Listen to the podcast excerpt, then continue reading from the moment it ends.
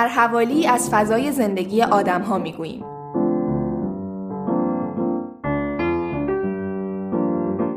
حوالی خوابگاه را می شنویم.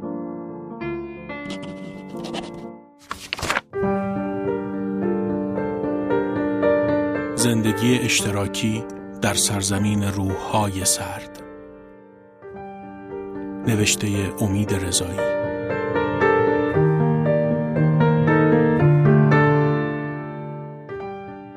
مثل تقریبا همه کسانی که منابع محدودی دارند.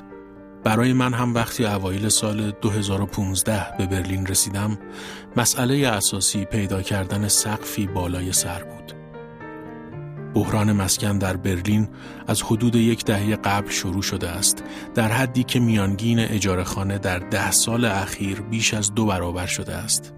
و در سه سال اخیر نرخ افزایش اجاره بها در برلین از هر کلان شهری در جهان غرب بیشتر بود. البته نمی شود ابعاد معزل مسکن را از وقتی که پای من به این شهر رسید با امروز اوایل سال 2020 مقایسه کرد. اما به هر حال پیدا کردن جایی برای زندگی اولین و اساسی ترین مشکل هر تازه از راه رسیده ای محسوب می شد. بعد از چند هفته سر و کله زدن با اپلیکیشن ها و پلتفرم های اجاره خانه به چند موقعیت برای بازدید از خانه ای که دلم می‌خواست اجارهش کنم دعوت شدم. اما وقتی دیدم به همراه من دست کم پنجاه نفر دیگر هم دعوت شده اند و فرم پر می کنند مطمئن شدم به عنوان کسی که نه آلمانی حرف می‌زند نه درآمد مشخصی دارد و نه سفید پوست است شانسی ندارم این بود که به ناچار با وجود مخالفتهای دوستان و نزدیکان آن زمانم که همگی هموطن بودند جستجوی خانه مستقل را رها کردم و دنبال چیزی گشتم که نامش را به تازگی یاد گرفته بودم. وگه. و البته نام کاملش را هنوز نمی توانستم تلفظ کنم. ونگ ماینشافت که یعنی خانه اشتراکی چیزی معادل خانه دانشجویی در ایران. با این تفاوت که لزوما همه ساکنان آن دانشجو نیستند.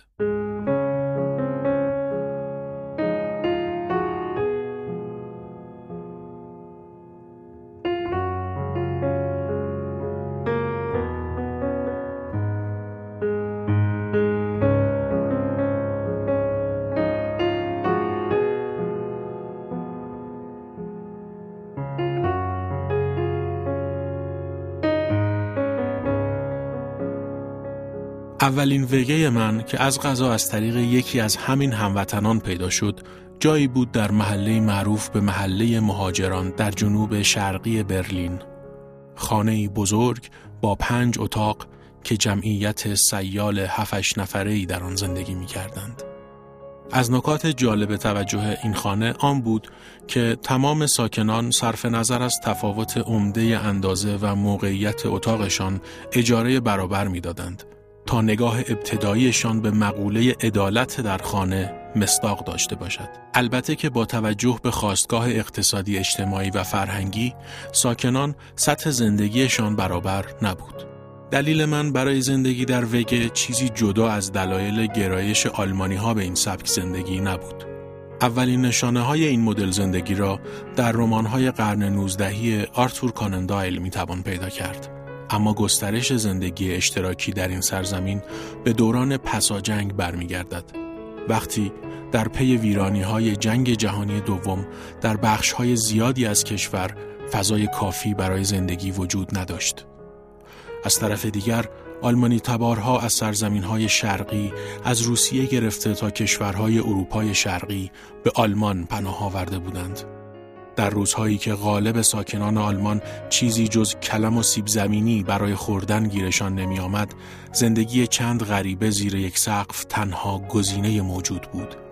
در رمان‌های پسا جنگ هاینریش بول که بیشترشان به فارسی هم ترجمه شده اند، اشاره هایی به زندگی چند خانواده در یک خانه هم دیده می شود.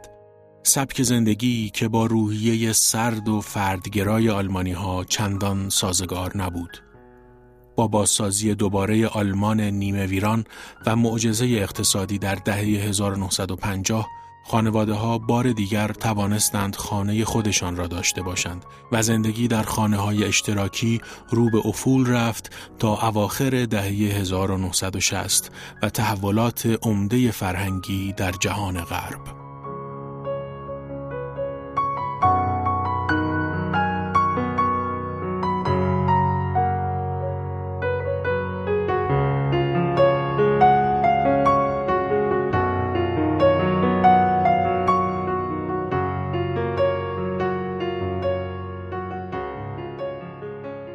جنبش های دانشجویی سالهای 67 و 68 در اروپا که مطالباتشان را در دو واژه عدالت و آزادی می‌توان ساده سازی کرد شکست خوردند و نتوانستند تحول سیاسی و اقتصادی عمده ای ایجاد کنند. اما میراث فرهنگی مانایی به جای گذاشتند که یکی از مصداقهای آن زندگی اشتراکی است. شورشیان 68 و بازماندگانشان سعی کردند آرمانهایی را که برایشان می جنگیدند در خانه های خود زندگی کنند. در این زمان بود که وگه ها جان دوباره گرفتند. این بار نه به دلایل اقتصادی و اثر اجبار که به خاطر گرایش جوانان به زندگی اشتراکی. زندگی زیر یک سقف با کسانی که نه با آنها ازدواج کرده ایم و نه نسبتی با هم داریم در اواخر دهه شست بیانیهی سیاسی به حساب می آمد. رودی دوچکه از رهبران جنبش دانشجویی آلمان غربی در دهه شست در مصاحبه رادیویی زندگی اشتراکی افراد آزاد را پاسخی مناسب به مسائل زمان خواند. واژه ونگ ماینشافت به معنی امروزی آن از این زمان وارد زبان روزمره آلمان شد. جوانان یاقی 1968 به والدین خود که گذشته بیشترشان با همدستی با نازی ها عجیم بود بدبین بودند و علیه هر چیزی که پدران و مادرانشان درست میپنداشتند شوریدند از جمله زندگی نزد والدین یا در خوابگاه های کلاسیک دانشجویی تا زمان ازدواج. وگه ها فرصتی برای ماجراجویی های تازه در سبک زندگی بودند.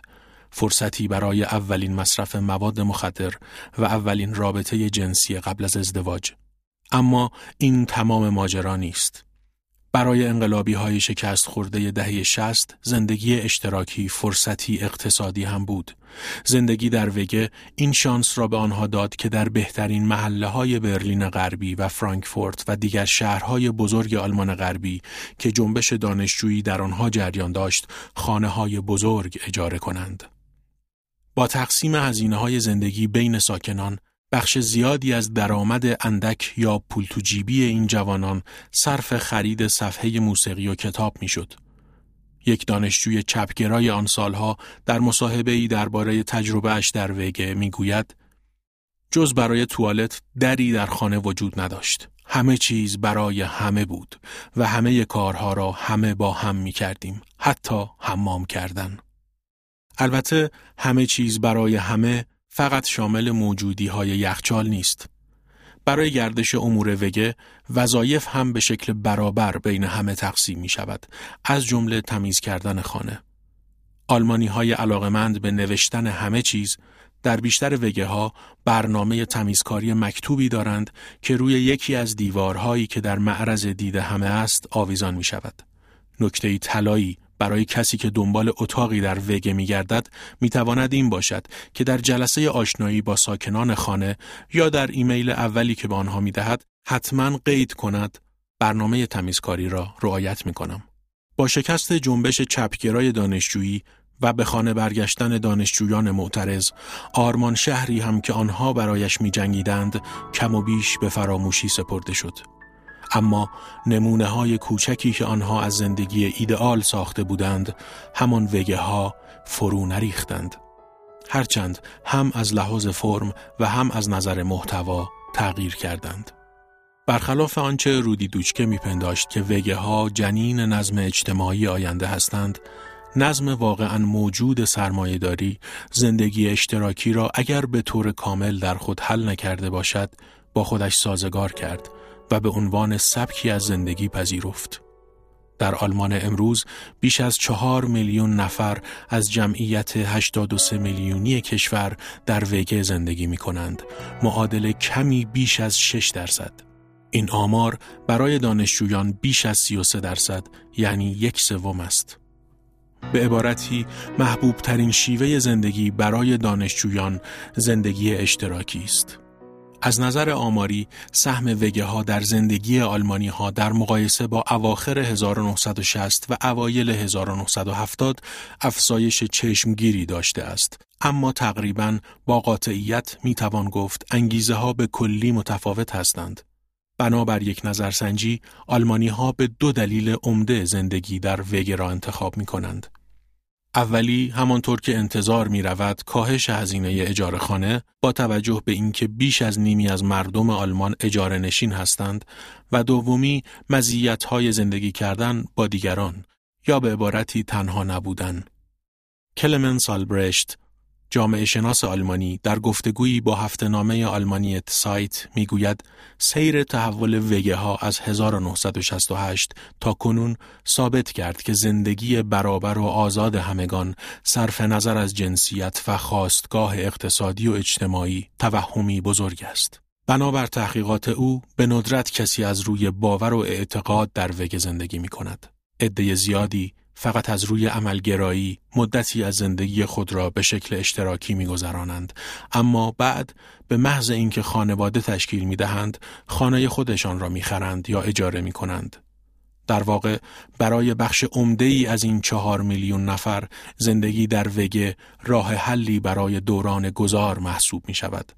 گذار از دوران جوانی که شاخصه های اصلی آن بی پولی، بی مسئولیتی و خوشگذرانی هستند به دوران جا افتادگی به فرد میان سالی که درآمدی مشخص دارد احیانا قصد تشکیل خانواده دارد و مسئولیت پذیر است در حالی که گرانی خانه به خصوص خانه های یک یا دو اتاقه که محبوب شاغلان تنها نیز هستند دلیل عمده دانشجویان برای زندگی در خانه های اشتراکی است اما ناظران از محبوب شدن گرایش دیگری هم خبر می دهند.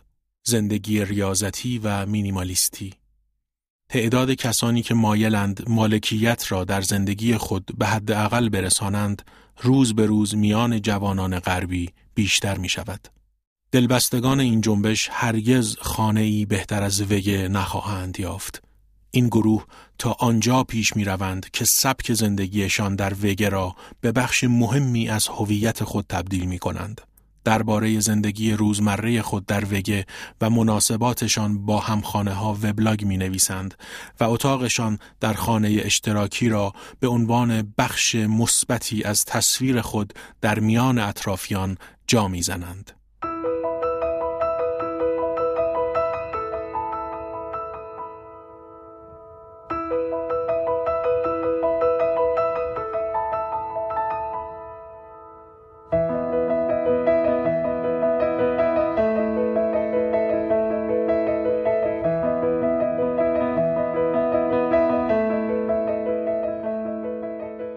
مفهوم یاقیگری به شکلی که در سال 1960 متداول بود دیگر جایی در فرهنگ غالب اروپای غربی ندارد.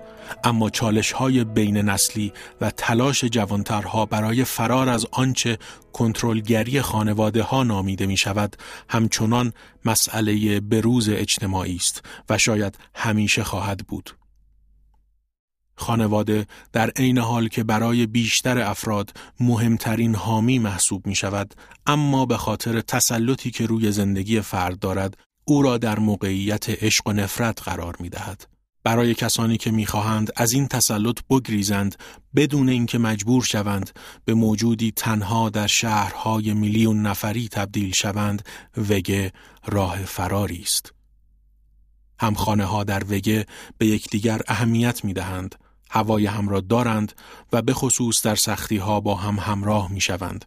اما مسئولیت خاصی در قبال هم ندارند و لازم نیست در طول شبانه روز به یکدیگر پاسخگو باشند.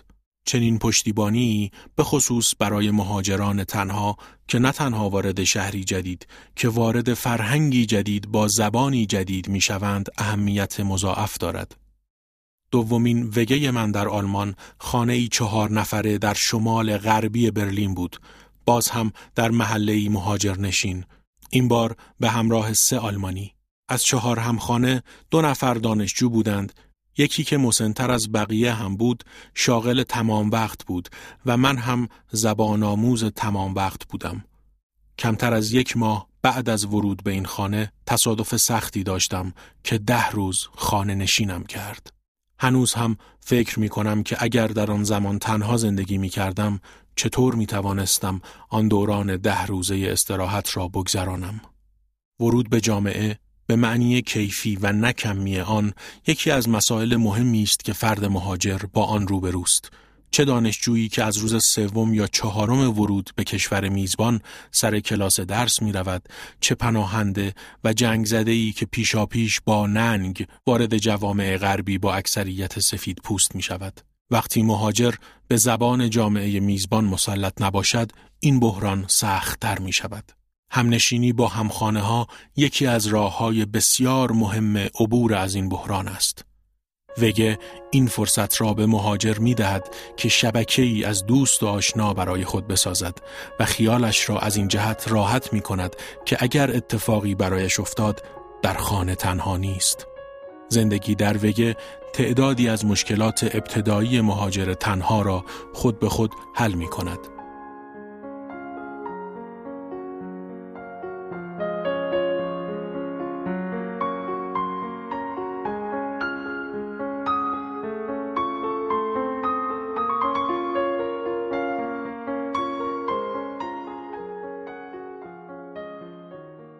از آرمان 1968 تا واقعیت 2020 فیلم ما تازه واردیم داستان سه بازمانده جنبش 1968 است که به دلیل مشکلات مالی تصمیم می‌گیرند مثل سالهای دانشجویی دوباره با هم همخانه شوند و وگه تشکیل دهند.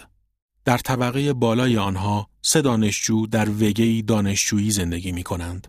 هر سه فعالیت اجتماعی می کنند، به پول اهمیتی نمی دهند، برنامه ای برای زندگیشان ندارند و به هیچ قاعده ای پایبند نیستند. اما همسایه های جوانشان تمام تمرکزشان را روی درسشان می‌گذارند. در خانهشان همه چیز مرتب و منظم است و قاعده خودش را دارد. تفاوت تصویر آن نسل با جوانان امروزی موقعیت های مزهک این کمدی محبوب آلمانی را رقم می‌زند. این نکته است که کلمنس آلبرشت جامعه شناس هم به آن اشاره دارد. نسل جنبش 1968 از دیدن وگه های امروزی وحشت زده می شود.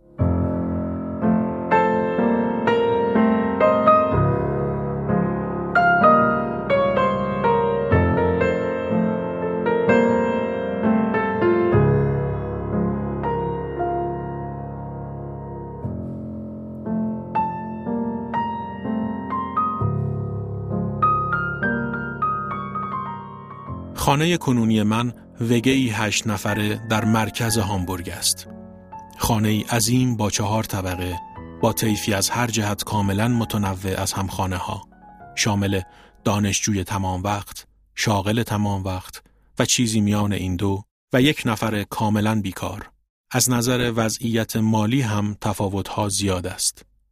یکی از همخانه های من درآمد خیلی زیادی دارد چند تایی معمولی یکی هم برای اجاره خانه محتاج کمک دولت است همچنین آلمانی سفید پوست، آلمانی مهاجر تبار، مهاجر قدیمی و مهاجر تازه‌ای که بدون مدارک شناسایی در این کشور زندگی می کند و آلمانی حرف نمی‌زند در میان ما هست.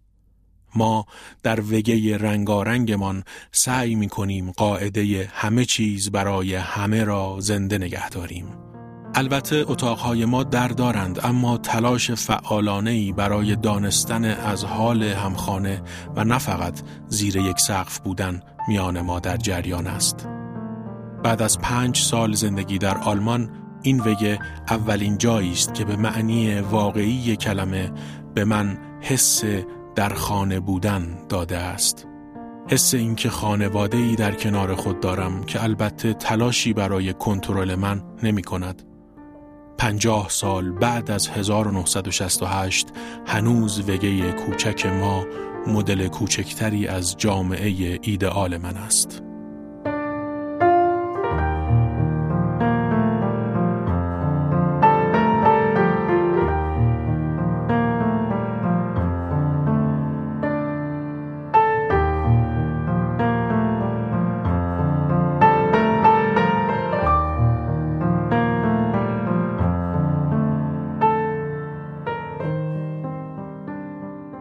حوالی ما و فضای اطرافمان. زمستان 98